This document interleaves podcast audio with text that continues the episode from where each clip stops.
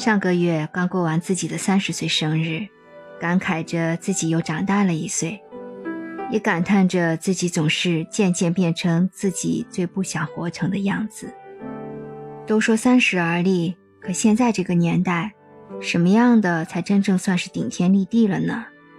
是日渐臃肿的状态，还是突感沉重的前进步伐，亦或是日渐增长的肩上的重任呢？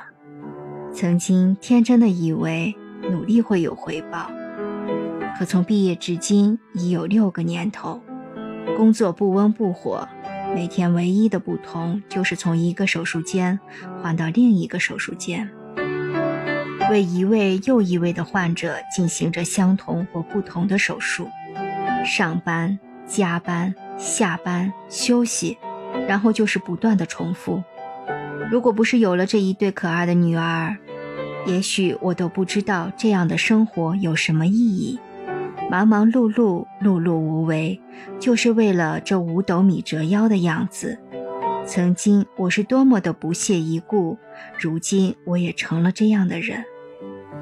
那天下班，手术比较繁杂，结束的时候比较晚，索性就一路步行回家，也就当散心了。走半道上，竟然看见一算命的。正在收拾东西准备回家，这真是破天荒的事啊！在我们这介于二三线之间的城市，竟然会有这样的晚归先生。心想，不如去算上一卦。也是巧合，竟与这先生是同路，于是便结伴而行。途中，我问先生为什么这么晚回家？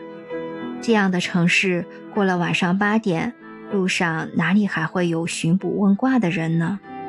先生说了一句我至今方才明悟的话：“万事万物皆有定数，你便只需行顺应本性之事，剩下的交给时间便可。”正如乡音无改鬓毛衰，你或许还是你，但你半生努力方向错了，再见时。已成为他人眼中的异乡客了。世事无常，活着本就是件骄傲的事。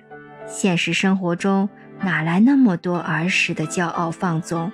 平平淡淡的活着，对我来说，或者对大部分人来说，就是一件幸福的事。所谓不在其位，不谋其政。也许你羡慕的那个站在高处的人，正经历着人生的又一场寒冬。